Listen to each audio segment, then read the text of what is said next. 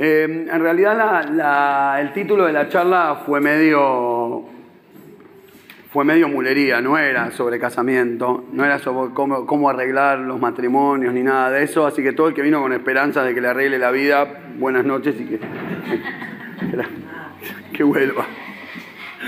Pero sí tiene que ver, digamos, a nivel metafórico con la idea, con la idea del, de la charla. Tiene que ver con el hecho de que toda cuestión que hacemos, y el matrimonio como siempre es el ejemplo, porque es lo que nos afecta desde cerca la mayoría de la vida, eh, toda cuestión que hacemos como rutina a lo largo de mucho tiempo, la plasticola natural se va secando y los desafíos de la vida crecen con nosotros y por eso entramos en... a veces en, en, en, en momentos, zonas de turbulencia, o quizás ni siquiera tenemos suerte de que sea turbulencia, sino simplemente rutina aburrida y con falta de, de neyamá. Obviamente, de vuelta, el matrimonio es un ejemplo nomás, pero pasa en todo, en un trabajo. Empezás un laburo nuevo, wow, qué emoción, y voy a hacer todo un proyecto, y voy a hacer esto y lo otro, y después, tipo, a los seis meses, cuando ya tipo, te transformás en... el... Te, te, te estás tipo tipeando en automático, le perdiste la, le perdiste la, la, la emoción, la pasión, la conexión, como que tu alma de alguna manera quedó afuera y tu cuerpo siguió en modo piloto automático. Y a eso lo llamamos hieridad, lo llamamos descenso. Tenemos una etapa de, de ascenso, una etapa donde todo pum para arriba, estamos súper emocionados, como cuando recién conocemos a la pareja, estamos enamorados y demás, y después como que la rutina eh, toma el lugar de la emoción inicial y pasamos a un estado automático sin tanta emoción, al que llamamos descenso. Pero en realidad el Jasidut nos explica que todo descenso, todos saben, famoso eslogan jasídico, y heridá letzoreh aliyá, todo descenso es en aras de un ascenso superior. Es porque en realidad estás tomando envío, te estás agachando para saltar, para saltar más alto. La pregunta, es, la pregunta del millón es, en todas esas situaciones de la vida que son descensos, que supuestamente, si creemos en Hashem, son en aras de llegar a un ascenso superior, la pregunta es cómo pegar el volantazo para dejar de ir para abajo, dar vuelta y empezar a ir para arriba, con la energía y con el envión que tomamos en el descenso, pero cómo usar el descenso para subir. Y por eso se me ocurrió, esa es la, la idea de la charla de hoy, por eso se me ocurrió del título, ¿para qué me casé? No como queja, tipo, uh, ¿para qué me casé? No con signos de admiración, sino con signos de pregunta, ¿para qué era que me casé? Sí, sí, un segundo. ¿Por qué? ¿Por qué la pregunta?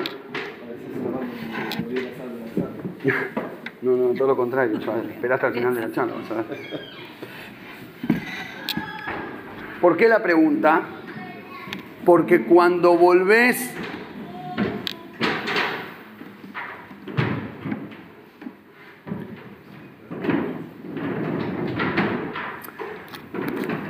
Cuando haces...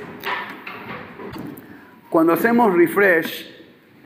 Le quería poner de título también, todo matrimonio necesita un F cinco. Vieron la cómputa, apretás F cinco y se te, se te hace refresh la, la, la página.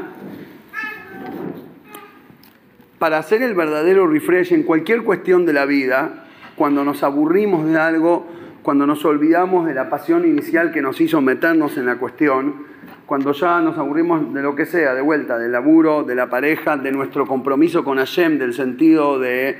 el judaísmo, del por qué me dedico a hacer mitzvot. Cuando, cuando de repente entramos en modo rutina y en modo piloto automático, llega el momento de, de hacer hit F cinco. Hay que pegarle al, al F cinco para hacer refresh. Y el refresh es el momento donde te atreves a volver al principio para... Empecemos de vuelta. ¿Para qué era que me casé? ¿Para qué era que me metiste en este laburo? ¿Por qué era que entré en este proyecto? ¿Qué fue lo que me emocionó y me... Y me Me, me, me hizo sentir eh, con ganas de tirarme esta pileta? Y cuando llegás al porqué del compromiso, lo refrescás, te acordás, te cae la ficha te volvés a emocionar, te llenás de energía y te metés de vuelta de lleno en el proyecto. Y creo que para todo Yehudí que cumple Mitzvot, esto es indispensable. Por dos cuestiones. Ante todo porque, como nos dicen los sabios, Beyom Hatunató, eh, habla, hay una de, uno de los versículos que dice que en el día de su matrimonio, y está como hablando de Hashem, y los sabios dicen, ¿qué significa el día de su matrimonio? Se refiere a Matán Torah, el día que nos entregó la Torah. La entrega de la Torah en el monte de Sinai es la que Tuvá, es el contrato de matrimonio entre el pueblo judío y Hashem. Y bueno, todo aquel que leyó el Tanaj, por lo menos una lectura lo más superficial, si te leíste el, el Tanaj, te das cuenta que la relación entre el pueblo judío y Hashem es literalmente, por lo menos, una novela, una novela drama romántica mexicana en español neutro. No me abandones, Roberto Carlos. No, pero tú me has engañado, te castigaré. No, que sí, que no, que sí, que no. Todo el Tanaj es lo mismo. Somos, eh, nos amamos, lo servimos a Hashem, Hashem nos bendice. A los cinco minutos nos tentamos con otro Dios que era más lindo o algo, y nos vamos con el otro, y el profeta dice, no lo hagan porque los voy a castigar. Y después Hashem te castiga, y después hacemos Teshuvá y volvemos. Y después nos peleamos y después nos amigamos. Y después nos peleamos y después nos amigamos. Y la relación del pueblo judío con Hashem a lo largo de la historia es bastante similar a un matrimonio. Está buena la metáfora que utilizan los sabios. Y también pasa por otro, por otro lado, que es la cuestión de la rutina. La rutina tiene una fuerza corrosiva, te desgasta todo. Y como las mitzvot son repetidas, es decir, en el ciclo del año hacemos las mismas mitzvot y todo el tiempo las mismas mitzvot, y aquel que tiene compromiso con las mitzvot, no sé, dejamos una, de ejemplo, el tefilín, todos los días, tiki tiki, llega un momento donde, a donde la acción ya es una rutina, como el matrimonio, llega un momento donde compartir la vida, ya, ya hace cuarenta y ocho años que comparten, que comparten todo, y ya pasa a ser una rutina que por ahí le falta ese, ese juguito, esa emoción, esa conexión. Y entonces es muy importante reconfirmar ese compromiso a través de entender el porqué y el para qué original de esa, de esa conexión. En otras palabras, con qué misión y con qué visión entramos nosotros en esta sociedad con Hashem. ¿Cuál era el sentido? Pará, hagamos, ¿sabes qué? Poné pausa y vayamos al principio. ¿Para qué era todo esto? Haceme acordar, a ver. Y yo creo que en el momento que nos caiga la ficha del para qué, te cambia toda la perspectiva. Te cambia toda la perspectiva. Y ahora, básicamente, ahora empieza el, el, el concepto central de la charla. Vamos al principio del, del contrato de matrimonio con Hashem, el primero de los diez mandamientos. Baja Dios al, al monte de Sinai y nos dice, hola, ¿qué tal? Esta es mi tarjetita, viste, te da el business card. Se presenta, se introduce, yo soy Anoji Hashem Elokeja, yo soy Hashem tu Dios. Ah, qué bueno, nice meeting you. Yo soy Hashem tu Dios, el que Asherotzetija Meretz Mitzrayim, el que te sacó de la tierra de Egipto. Viste que eras esclavo hasta la semana pasada y te dan latigazo, todo. Bueno, yo soy el que te sacó. Hola, yo soy Dios, el que te sacó de la tierra de Egipto. Ahora, los exégetas, eh, principalmente el Ibn Ezra, famoso, eh, Pregunta, hay una pregunta famosa sobre el, el primero de los diez mandamientos. ¿Por qué Hashem se presenta como el Dios que te sacó de Egipto y no como el Dios que creó el cielo y la tierra, como el creador del universo? Es mucho más, es más chapa. Es mucho más chapa ser el creador del mundo que ser el que te salvó de un rey corrupto, de una esclavitud. Eh, de hecho, es como, imagínate, no sé, si vos te vas a presentar para un laburo y sos un, un arquitecto que acaba de terminar el proyecto de no sé qué, construiste el, el aeropuerto de, no sé, de, de J F K. Y te presentaste y decís, hola, ¿qué tal? Soy arquitecto. El domingo pasado construí una mesita de, de madera con vinén en el patio. Tomá, esta es mi tarjeta. Y bastante básico, tipo, si, si te vas a presentar, presentate con lo máximo que hiciste, no con lo mínimo. Es chiquito, digamos. Algunos, eh, algunos tratan de, in, te, explican de que en realidad te saqué de Egipto es más personal. Es como te hice un favor a vos, ahora cumplí mis mitzvot. Pero en realidad eso funciona solo con una generación, con los que estaban ahí salieron de Egipto. Yo no salí de Egipto. Está bien, decimos en la Gadá que se hace, si nuestros padres no hubieran salido, yo también sería esclavo, entonces eh, eh, por, eh, en diferido de alguna manera también me afectó. Pero ¿por qué no dice algo mucho más simple? Yo soy el creador del universo, haceme caso. Es más fácil, es más, fuer- es más fuerte. Y la explicación es así.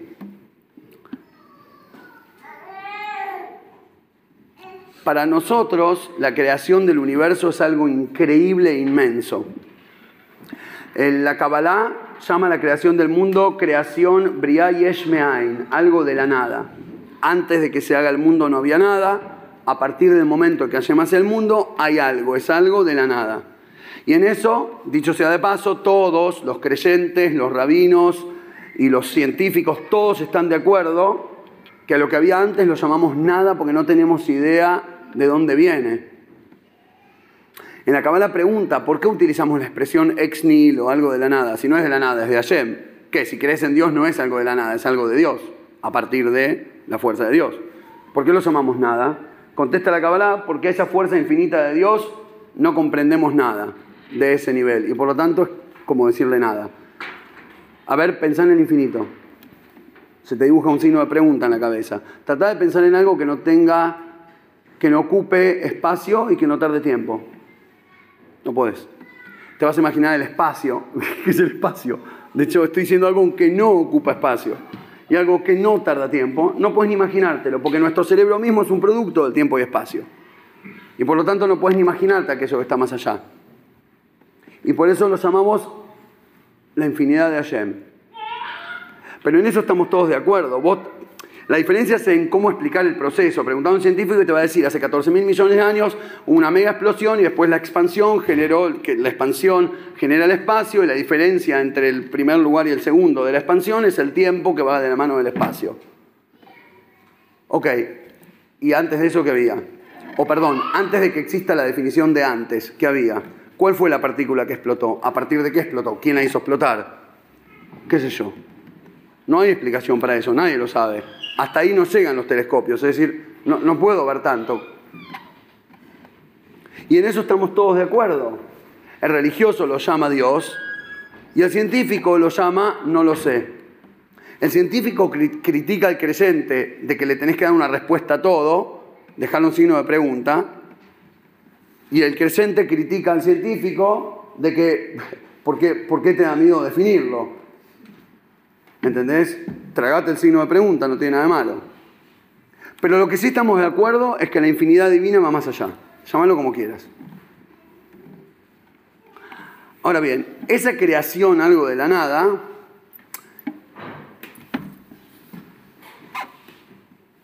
es de alguna manera, lo, lo que explica la Kabbalah se llama Tzimtzum. Tzimtzum significa contracción, achicar. Agarrás algo infinito y tenés que meterlo adentro de un tubo de ensayo chiquitito. Tenés que limitar algo infinito. Agarrar una energía, no sé, eh, atómica y meterla dentro de, un, de una cosa mini. Hashem de alguna manera se encasilla, se esconde y crea el mundo a través de un proceso de Tzimtzum que es básicamente hacerse a sí mismo, caber en un sistema limitado que es básicamente una estructura, que es la estructura casi la antítesis de su mismísima infinidad. Yo sé que estoy siendo un poquito técnico, un poquito filosófico, pero bánquenme unos minutos más que ya van a ver cómo... Que... El, el que tiene paciencia para bancar la teoría, después cuando, cuando la aplicás a la realidad, se transforma en un concepto maravilloso, pero hay que tener aguante en el principio, ¿ok? Eh...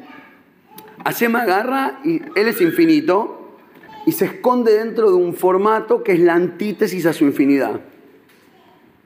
A lo que nosotros llamamos el orden natural de las cosas.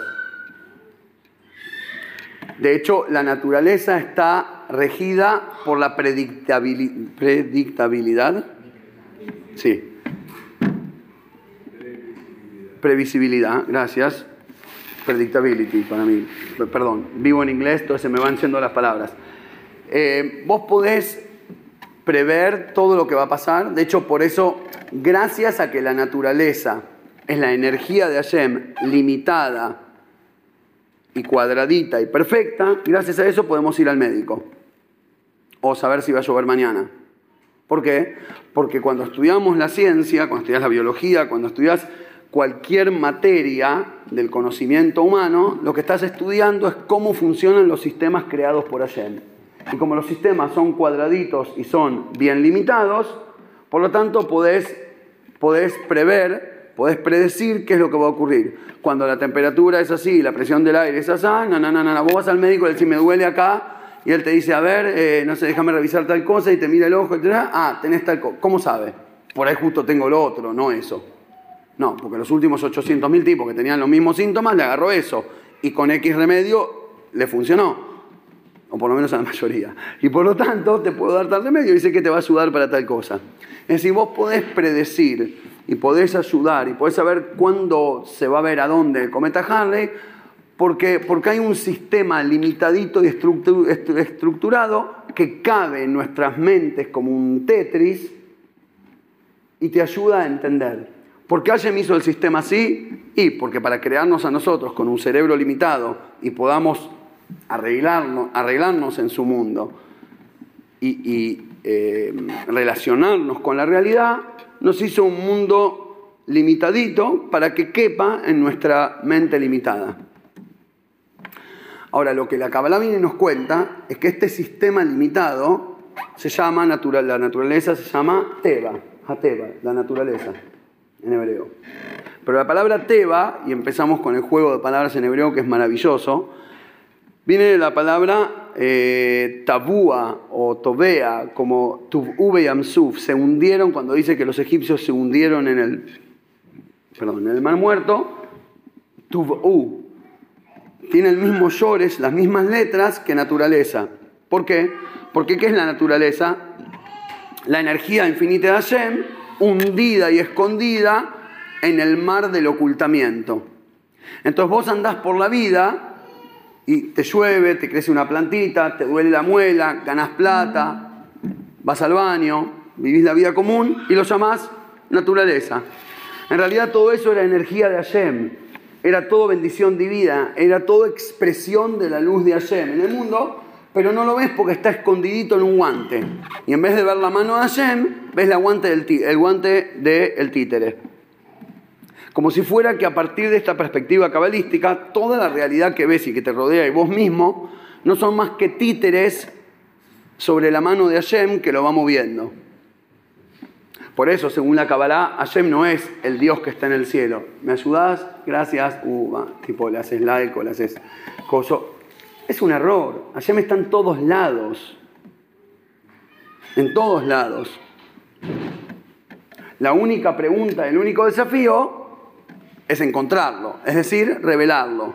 Es atreverse a definir la realidad como un guante y sacarlo para que se vea la mano. Desenmascarar la realidad y ver la mano de Hashem en todas las cosas.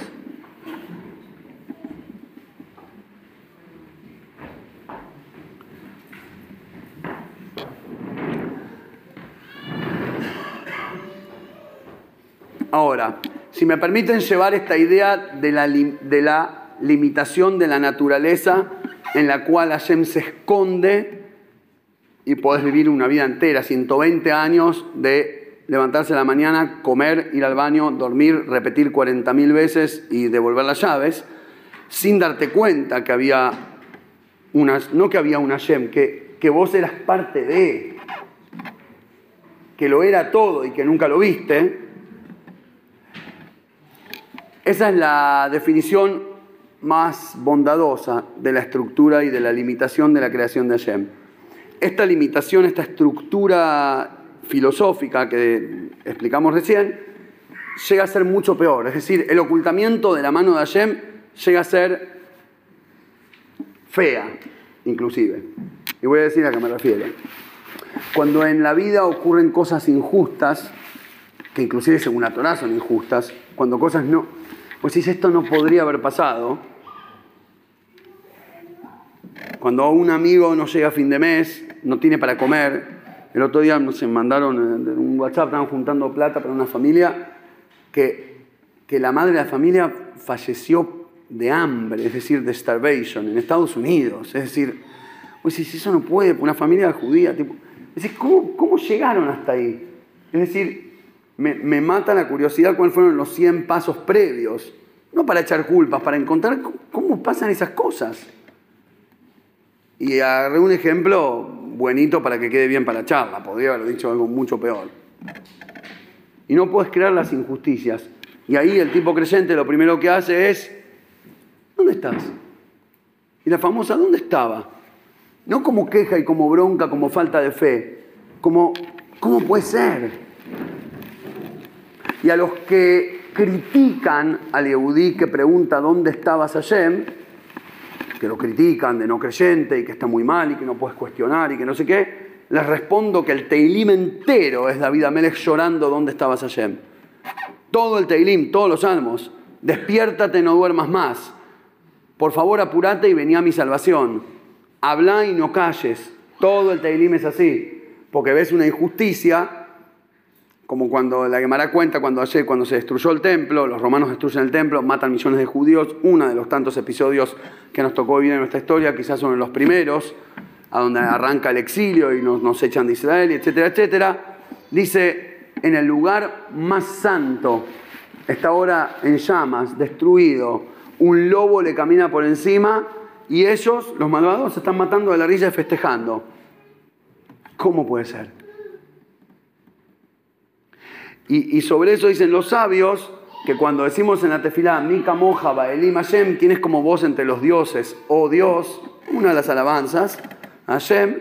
Dicen los sabios, no digas Mika Moja, Baelim, ¿quién es como vos entre los dioses? Lee, le agregan una letrita y le cambian el sentido. Mika Moja, Baelemim, ¿quién es como vos entre los mudos? Durísimo. A veces Hashem la juega de mudo. Y me decís, pero por favor... metete en la cancha, hace algo. Cri, cri, cri, cri. No se ve la justicia divina.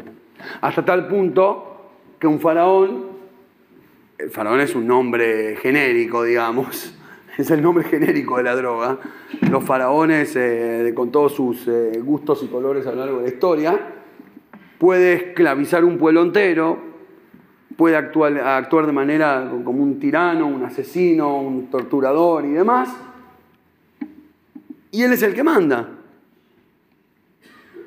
Y no se nota la luz de Hashem. Hasta tanto está escondida dentro del Teva. El Teva no es nada más la naturaleza, los arbolitos, los pajaritos. Esa es la parte linda de la naturaleza. Pero después el ocultamiento de Hashem multiplicado para abajo...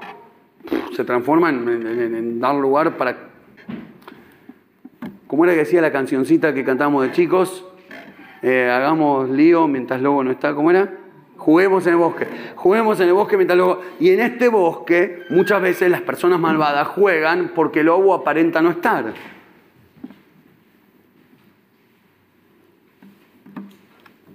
Y es muy duro. Por eso la grandeza de la salida de Egipto, que no es nada más la buena suerte de un pueblo a quien Dios eligió y lo salvó de una situación negativa, que la festejamos todos los Pesach ocho mil años después. No solo eso.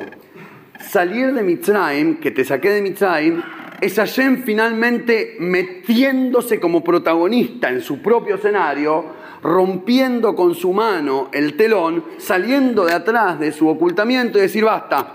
acá estoy, soy el jefe y acá no se jode. Yo soy el que manda. Vamos a arreglar las cosas. El faraón es castigado, la gente buena se salva, pa, pa, pa, pa. Por eso festejamos la salvación, festejamos la Geulá, la salida de Egipto, porque es tipo, wow.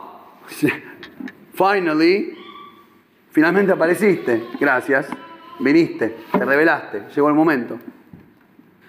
Lo que festejamos en Pesach es que Hashem finalmente se atrevió a romper el disfraz que él mismo se puso encima, que se atrevió a aparecer, que se jugó a revelarse. Basta de ocultamiento. Y por eso, explica el Jasidut, cuando Hashem nos entrega la Torah, se presenta como el Dios que te sacó de Egipto, no como el Dios que creó el cielo y la tierra. ¿Por qué? El Dios que creó el cielo y la tierra es el infinito que juega a hacerse a sí mismo limitado, escondido. Por ende, dar lugar a lo que sea. Por ende, permitir la injusticia y la maldad. Por ende, dejar que la oscuridad reine.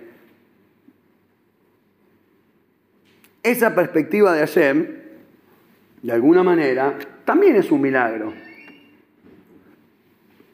Porque el milagro es estar viviendo de la energía divina y poder negarlo. Es como... Siempre me gusta dar el ejemplo del nene chiquito que le agarra un ataque de, de bronca, de nervios, y está pataleando y, ¿viste?, golpeando el piso y llorando, insultando y lo que fuera. Un nenito de dos años. Y el papá va y lo levanta y dice, ya está, mi amor, ya está, ya pasó, vení, papito. Y lo abraza y le, le da palmadita en la espalda. Y el nene sigue enojado y le pega al papá y dice, basta, bájame, bueno yo, mi papá. Y, el, y es casi cariñosa la situación, porque vos estás gritando, vos no sos mi papá, a tu papá, y porque te sentís apoyado, y mientras estás en sus brazos, y gracias a quien viniste al mundo, y de, de la mano de quien comés. Pero bueno, él en su conciencia es lo opuesto. Tener una humanidad negativa, tener maldad en el mundo, tener injusticia en la realidad, casi gracioso si no fuera en serio, digamos, sería chiste si no fuera en serio. Que, que alguien haga algo malo en el mundo de Hashem, ¿cómo estás haciendo la maldad? Con la energía de vida que te da Hashem, es una, es una, una contradicción en sí misma. Y eso es un milagro que Hashem permita eso. Pero es un milagro, entre comillas, negativo, es un milagro bajón. Es Hashem escondiéndose. Es Hashem utilizando lo que la Kabbalah llama su Geburá, que es su rigurosidad, que es esconderse. Como dice el Pirkei Avot, ¿quién es verdaderamente fuerte? El tipo que logra conquistar a, su, a sus impulsos. Alguien me dice algo, me da una gana de mandarlo a la... Mm, mm, mm.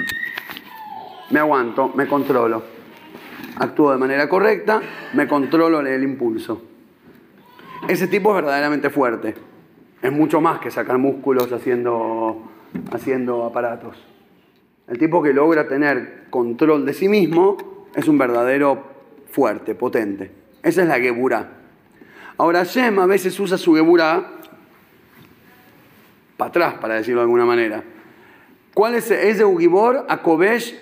Hashem se está escondiendo y deja que sus criaturas tengan libre albedrío. De hecho, por eso los ángeles le dicen a Hashem, cuando Hashem quiere crear el mundo, nos cuenta el Midrash que los ángeles le van a Dios y dicen, ¿qué vas a hacer?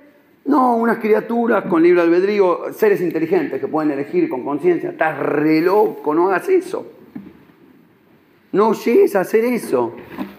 ¿Qué estás haciendo un ser distante y que no te comprende? Y a la vez que tiene libre albedrío, es una receta para, para, para, para meterse en problemas. Y Hashem dijo, no me importa, lo hago igual. Hashem le tiene fe a su humanidad y por eso los va a dejar correr para ver a dónde van. Pero a veces nos permite correr demasiado. Y te permite y te permite. Vos decís, pero ¿cómo permitiste eso? Hashem va a dar lugar al libre albedrío. Esa es la Geburá de Hashem. Que se va a callar y va a permitir que elijamos solos, con libre albedrío. Y ese es la, la, esa Geburá, ese milagro, es el milagro de la creación del mundo. Resumo entonces, concepto creación del mundo, Hashem escondiendo su luz, permitiendo que aquello que no lo percibe reine, que haya una realidad que se sienta separada y distante de él, que tengan libre albedrío, que hagan lo que quieran y que inclusive si se meten en un tremendo pozo, y bueno, que utilicen su libre albedrío y que sean libres. Y la verdad que la creación del mundo está buenísima. A mí me encanta el mundo. A todos nos encanta el mundo porque somos parte del mundo. Pero por otro lado es Hashem escondiéndose. Por otro lado, da lugar para cosas negativas. Por otro lado, es Hashem encasillándose en un formato que da lugar a andar a saber a qué. Por otro lado, damos vuelta a la moneda. El otro tipo de milagro es Hashem sacándote de Egipto. ¿Qué es Hashem sacándote de Egipto? Romper las estructuras, romper las barreras, quebrar la injusticia, quebrar el ocultamiento, quebrar lo negativo, no dejar que eso siga, participar, demostrarse. Como dije antes, meter su mano, romper el telón, salir y hacerse protagonista en su propio escenario. El Dios de la salida de Egipto es el que se revela y el Dios de la creación del mundo es el que se oculta. ¿De cuál sos amigo? ¿A cuál servís? ¿En qué equipo jugás? ¿En el equipo de Hashem cuando se oculta y da lugar para cualquier desastre? ¿O en el equipo de Hashem cuando se revela y el bien se sobrepone por encima del mal? Y esa es la gran pregunta, y la respuesta de la Torah es el primer mandamiento que dice: yo soy Hashem tu Dios, el que te sacó de la tierra de Egipto. El que creó el mundo es el Dios de todos. El que te salió, el que te sacó de la tierra de Egipto es el Dios del pueblo judío. ¿Cuál es la diferencia? Que vos estás acá como Yehudí no para ponerle el gancho y la firma al ocultamiento divino que hay en el mundo. Vos no estás acá para sostener el status quo del ocultamiento. Vos no estás acá para bancar la distancia de Hashem y la maldad humana. Vos no estás acá para decir soy así porque el mundo me hizo así, no puedo cambiar. Vos estás acá para hacer lo contrario. Vos estás acá para desafiar ese ocultamiento. Estás acá para ayudarlo a Hashem a romper el telón y rebelarse. Estás acá para hacer justicia donde hay injusticia. Estás acá para darle plata al pobre porque el tipo no tiene. No para decir, sos pobre, bueno, es así. ¿Qué cosa, viste? Decirle qué cosa viste es servir al Dios que creó el mundo. Decirle remangarse y darle una mano para que salga adelante es servir al Dios que te sacó de Egipto. Porque la estructura de la realidad es que la porquería reine. Y el Yehudí que viene a desafiar el status quo, el Idishkeit que viene a desafiar la realidad, es el que inventa el sistema de riego para que una, una tribu en el Congo tenga, en Nigeria, tenga agua en su, en su pueblito y no se mueran de, de hambre. Es la famosa discusión, y ya sé que muchos que me siguen en el podcast ya la escucharon, pero la voy a repetir a propósito. Es la famosa discusión entre Rabi Akiva y Turnus Rufus, un eh, dip diplomático romano que estaba estacionado en Yehuda, en Israel, mientras los romanos, eh, justo después de la destrucción del templo, antes de la expulsión, él le dice a... a yo, yo esto es de, de lo primero que le enseño a mis alumnos, todos los años, a cada camada, porque quiero que quede claro que de esto se trata el judaísmo. Turnus Rufus le dice a Rabi Akiva: ustedes los judíos parece que no creen en Dios. Ah, sí, pensé. Yo pensaba que sí. ¿Por qué decís? Porque ustedes hacen el Brit Milá y dan Chedaká.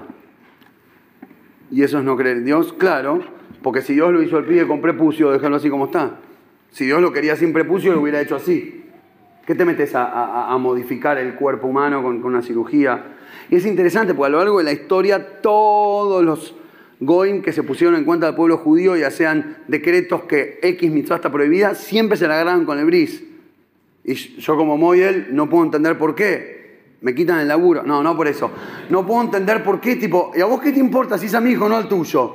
No se la corté a tu hijo, ¿qué te pasa? Pero les molesta, no pueden aguantar que los judíos hagan la circuncisión. ¿Vos qué te importa? De hecho, todavía está en debate en el, en el Parlamento Europeo y no sé qué. Porque cómo puede ser que no lo hace un médico y bla, bla, bla, bla. Siempre, siempre, lo hago todas las generaciones. Y lo segundo es darse de acá, que también es de vuelta a no creer en Dios. Es ir en contra de la naturaleza. Si el tipo es pobre, es porque Dios lo hizo pobre. Dios lo estará probando o castigando o algo. Y darle de acá es decir, ah, ¿vos querías que sea pobre? Mirá cómo yo lo hago rico, tomá. Eso es no creer en Dios. Le dice Juan José Romano a, a Rabi Akiva, porque Turnus Rufus es muy difícil. Le podían haber puesto José, era más fácil. Turnus Rufus. ¿Qué le contesta Rabi Akiva? ¿Y vos te comés el trigo con la cascarita? Terminó la discusión. Buenísimas las discusiones de la gente inteligente, con cuatro palabras. ¿Y vos te comés el trigo con la cascarita? No. Vos, para, para comer pan, sembrás, cuidás, esperás la lluvia, cosechás, sacás la cáscara, molés, ayúdenme, eh, la amasás, le pones agua, amasás, horneás. Es todo un proceso hasta que se hace pan. La naturaleza te da el grano, pero el pan lo haces vos. Y nosotros los Yehudim, cuando comemos pan, ¿qué decimos? Baruj atah Hashem, amotzilejem min haaretz. Bendito sos vos, Hashem, que sacás pan de la tierra. Perdón, ¿alguna vez vieron un pan salir de la tierra? A mí me gusta cultivar plantas y todo, y me salió de todo menos pan. Morrones, cebolla de verdeo, lo que quiera. Pan no me salió nunca. Una jalá calentita, tipo viernes a la tarde, y la cosechás, ching, a la mesa. ¿Qué significa amotzilejem min haaretz? Es una... un nusaj, ¿cómo se dice? Es un... Eligieron un texto medio gracioso los jajamín. Gracias a Hashem por sacar pan de la tierra. El sentido es buenísimo. Si, lo, si te detenés tres minutos a pensar lo que están insinuando, es increíble. Yo voy a laburar. Yo me rompo el alma. Cosecho. Hashem me bendice. Me da la inteligencia, me da la capacidad, me da el, el éxito. Cosecho lo, lo, lo, los frutos de mi trabajo, con esa plata voy al supermercado, compro algo o compro granos y, y los muelo y los amaso y le hago nada, hasta que finalmente tengo el pan encima de la mesa. De hecho, por eso me gusta, empecé a, hacer, a cultivar plantitas y cosas y, y verduras con los chicos, pa, para que vean que hay un proceso, que, no, que la comida no crece de la mesa, ¿viste? Que, tipo, la primera vez que cosechamos, no sé, que era un morrón, estuvimos ocho meses laburando y tipo, sacamos un morroncito, estaba buenísimo, pero era un morrón. Y lo usamos para Shabbat y lo cortaron, lo pusieron en un platillo, hicimos una ensalada así. Y me mira uno y me dice, papi, estuvimos trabajando medio año y tenemos un, cosí, un platito de... Le digo, bueno, bienvenido a la vida, papito. Así es la vida. Ahora, lo bueno es que el Yehudí, cuando se come ese pan, dice... Gracias a Hashem por sacar pan de la tierra. Ah, ¿Hashem sacó el pan de la tierra? Sí, ¿sabes cómo? Con mis manos. Que me dio a mí la salud y la inteligencia y la posibilidad de trabajar y de sembrar y de cosechar y de, y de moler y de hornear y na, na, na, na. Todo eso que yo hice, por mi fe, se lo atribuyo a Hashem. Pero no es que lo dejo a Hashem hacer lo suyo y yo después no hago nada. Porque ser creyente, según el judaísmo, no es tirarse al suelo y tomar sol de la luz de Hashem. Ser creyente, según el judaísmo, es hacerse cargo de tu parte de la sociedad, que es más o menos el noventa y nueve por ciento de la vida. Hashem te va a dar la inteligencia, te va a dar la posibilidad, te va a dar el éxito, te va a dar la lluvia. Pero vos tenés que hacer todo el laburo para hacer de una semillita un pan. Vos tenés que hacer todo el laburo. Y así como vos no decís, yo me voy a sentar y que la comida llegue entera, que la amotzilejem min haaretz sea literal, que digamos que me, hasta que no me salga un pan de la planta, no como, te vas a morir, no haces eso, no te lo comes con la cascarita, haces todo el proceso. De la misma manera, no aceptes al mundo en su totalidad con la cascarita. Y bueno, el tipo es pobre, viste, la economía argentina está difícil, ¿qué va a hacer? Es así. No, no es así. Es así para que vos lo cambies. Es así, es el Dios del romano. Es así como desafío para que yo lo cambio, para que yo lo cambie, es el Dios del judaísmo. Por eso decimos, en, la, en, la, en el primer mandamiento, así dice, chicos, yo soy Hashem. Ah, espérenme, me olvidé, es muy importante. ¿Saben cuál Hashem? El de la salida de Egipto, no el de la creación del mundo.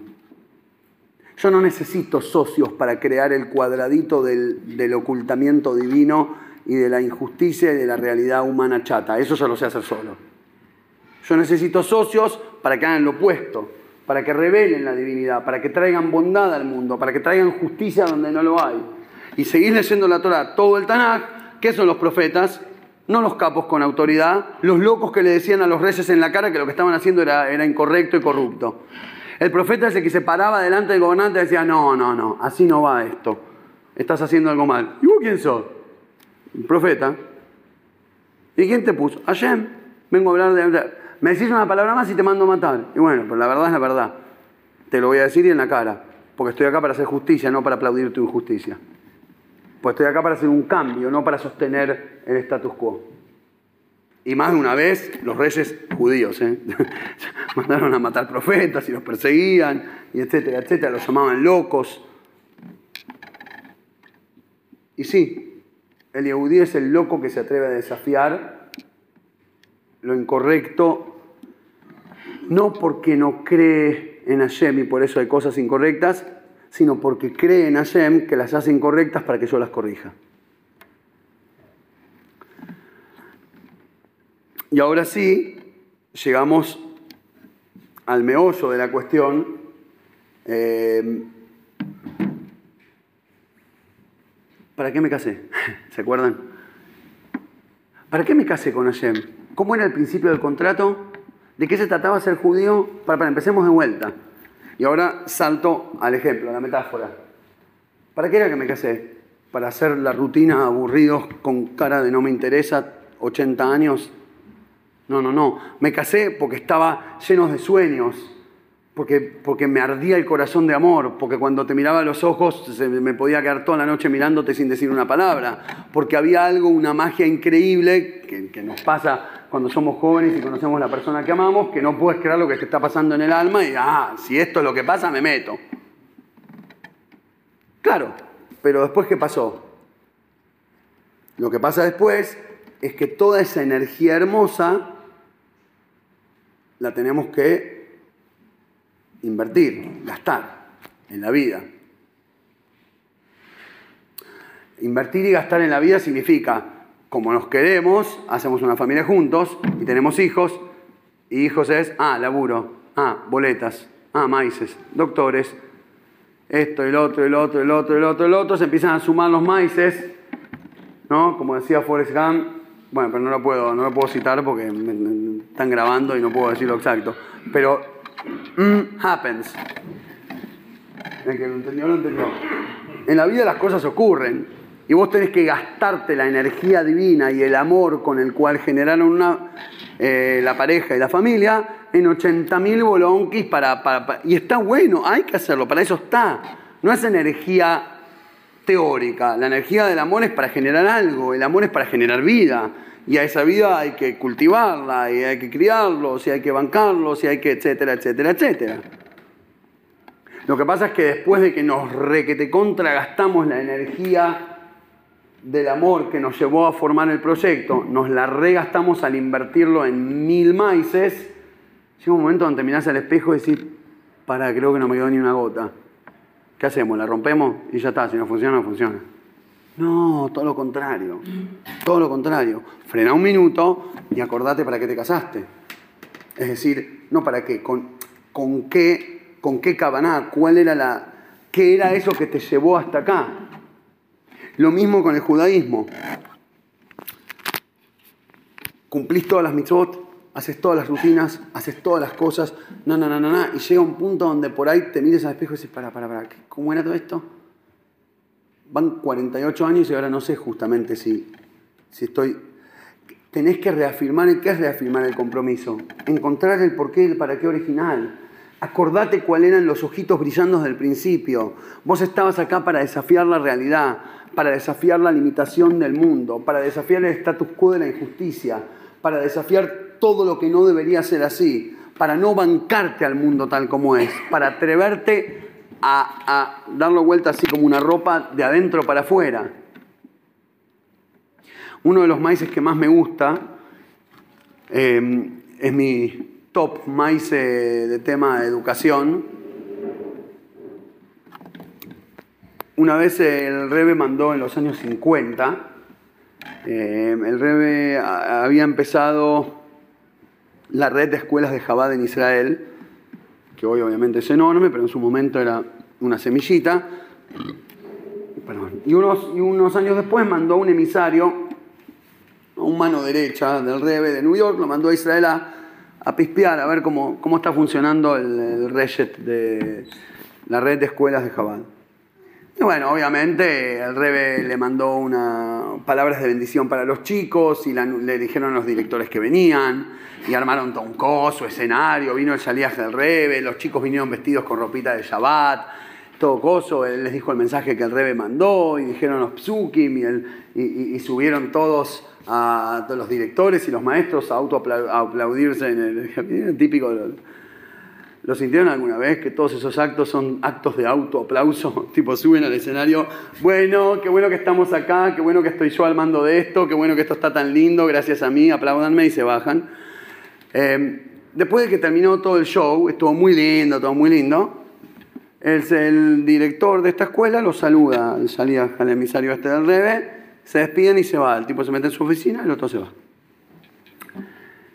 A la media hora sale, no sé, para ir al baño, para ir a algún lado, sale de su oficina el director y lo ve al, al hombre este, al Josid, así. La puerta era como una puerta con una ventanita, dice esas ventanas redondas de submarino, tiene una ventanita redonda arriba y el tipo estaba así, tipo espía, chusmeando algo del aula.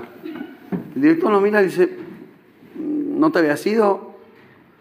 Y ahí le cae la ficha y dice, ah, pará, el Rebe te mandó a... Te dijo que, que espíes cuando no... El tipo se queda así un poquito, un minuto, y dice, sí, ¿sabes? De hecho no me dijo que no cuente, así que sí. Me pidió que cuando se acabe todo el show, cuando nadie sepa que estoy, que mire desde un costadito y que pispea dentro del aula. Qué interesante. ¿Y qué te dijo que busques? Que si estudian bien, si los morim tienen control de la quitá, si... Qué, qué, qué interesante. ¿Cuál fue la pregunta al revés?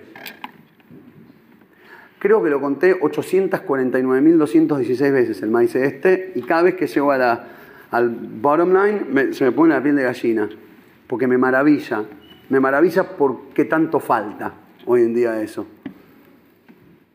Y el hijo del Rebe me mandó a fijarme si los ojitos de los chicos están brillando. Porque si al inicio de la vida no le brilla los ojitos, ¿con qué esperanza va a luchar los próximos ciento veinte años? Porque la idea del Idishkeit es que lo sienta, que lo disfrute, que lo vive, que lo baile, que lo cante, que el nene esté con los hombros para adelante así, así, con los ojitos tipo emocionadísimo mirando.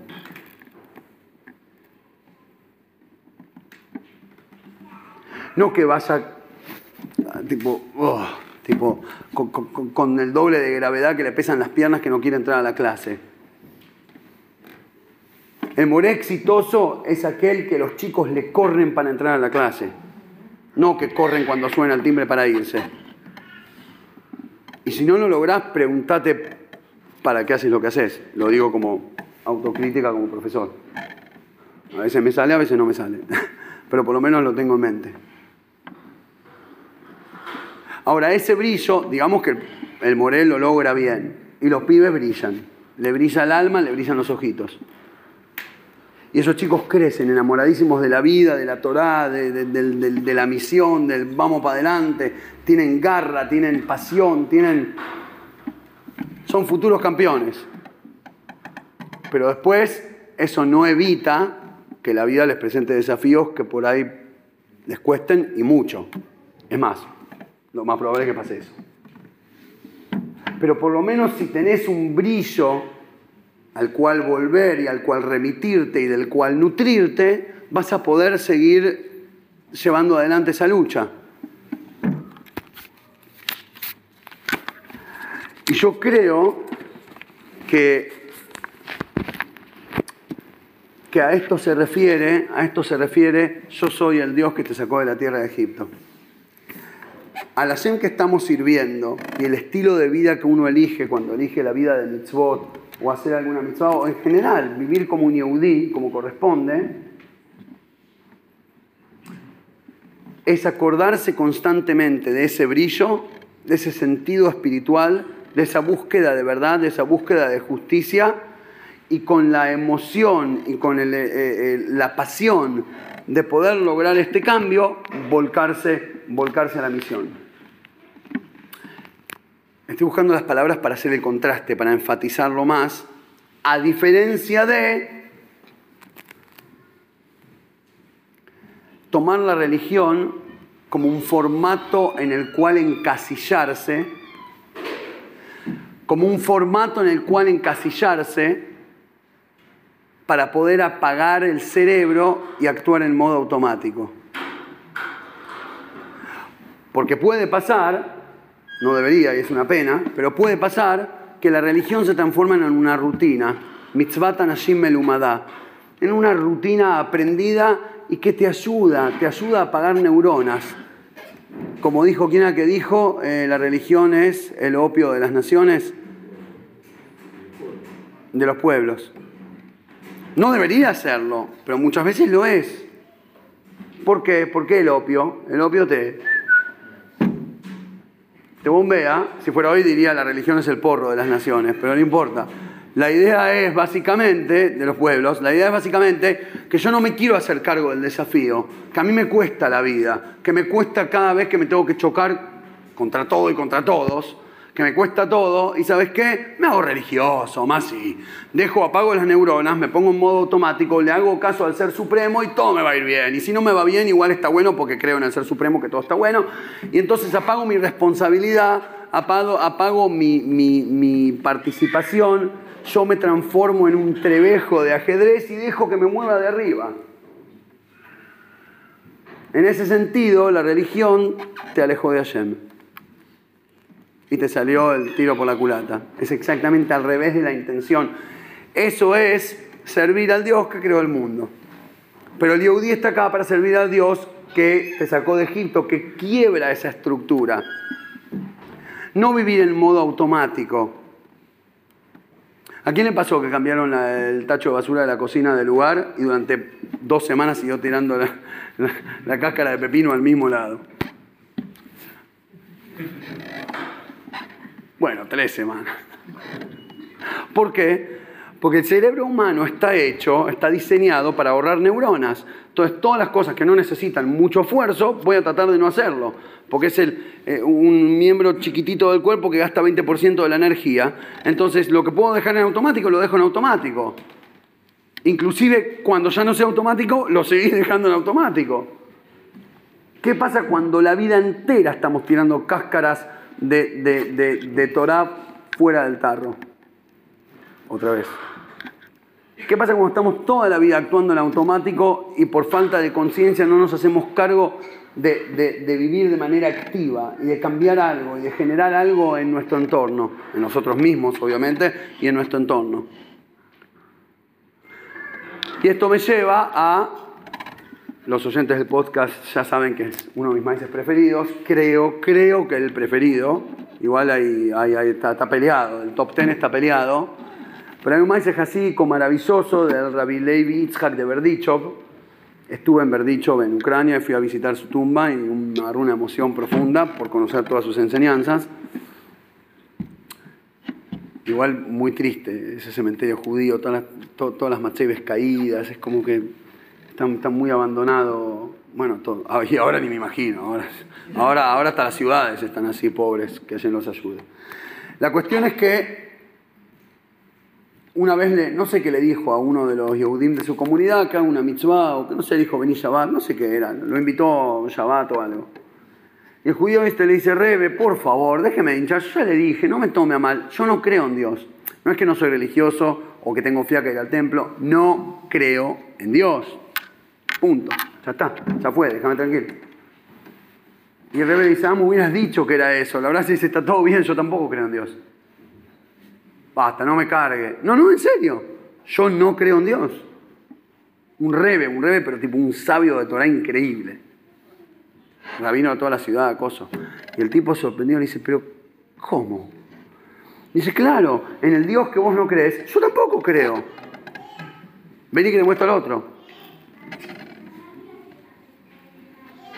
Y mi interpretación del Maise, si me permiten darle una vuelta de rosca, el Dios en el, creía, en el que creía, ese, en el que pensaba que era el único que existía y por ende no le gustaba creer en ese, al judío ese, al judío aquel, era el Dios de la creación del mundo.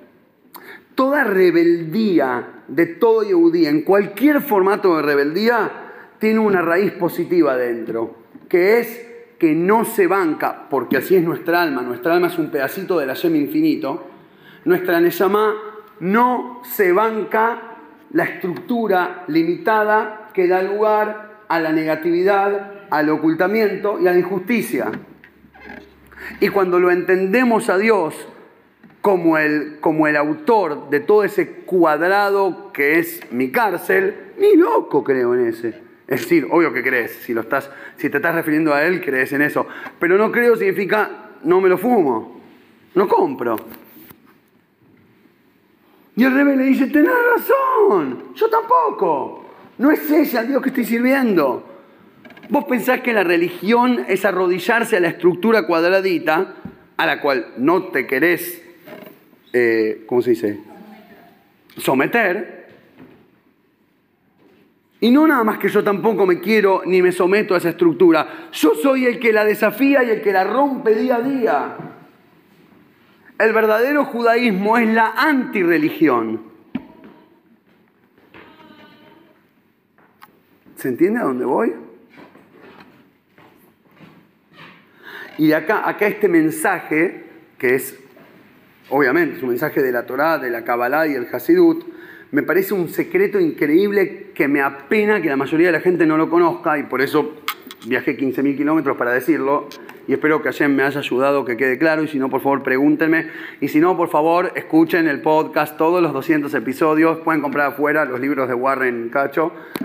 Eh, ¿Quién me agarró? Nadie me agarró el chiste uno, qué bajón. Eh,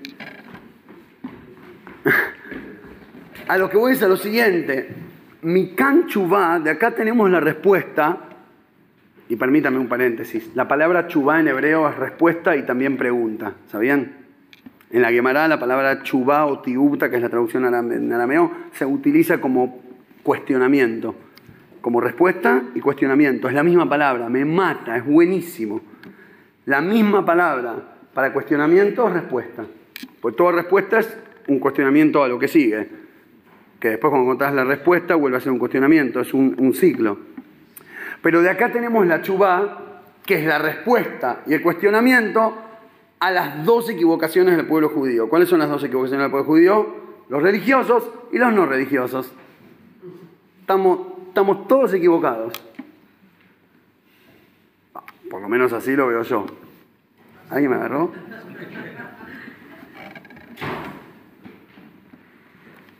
Al tipo que no quiere cumplir las mitzvot, porque dice, no, yo ni loco me enfrasco en esa cosa. Tiene razón, porque lo está viendo como un frasco. Pero el verdadero Idishkeit no era, era la ruptura del frasco. Era, era el trampolín para saltar, saltar, hacia el, saltar hacia el infinito. Era la búsqueda de la ruptura de las estructuras, era el desafío al status quo, era quebrar con todo lo conocido. No era una estructura, no te tenías que encasillar. Por eso el tipo que no puede hacer mitzvot, porque no se quiere encasillar, está equivocado porque lo está viendo como un, como un encasillamiento. Y a la vez es una respuesta, o mejor dicho en este caso una pregunta, un cuestionamiento, para el religioso que vive feliz enfrascado. Abrí los ojos, papá. ¿No te diste cuenta que toda la idea del Idishkeit era para...? Es como, imagínate, ir a la pileta más... Yo iba al Club Casa cuando era chiquito y a un trampolín alto. ¿Alguien se acuerda? O, o era alto porque yo era chiquito. Pero imagínate que vas a una pileta eh, olímpica tremenda y hay un trampolín de, no sé, ochenta metros. Y vos subís todas las escaleritas y te parás arriba del trampolín y, y te quedás a vivir ahí. Entonces es un picnic y... Ya está, me quedé. ¡Saltá! ¿Para qué viniste al trampolín? ¿Para quedarte parado en el trampolín?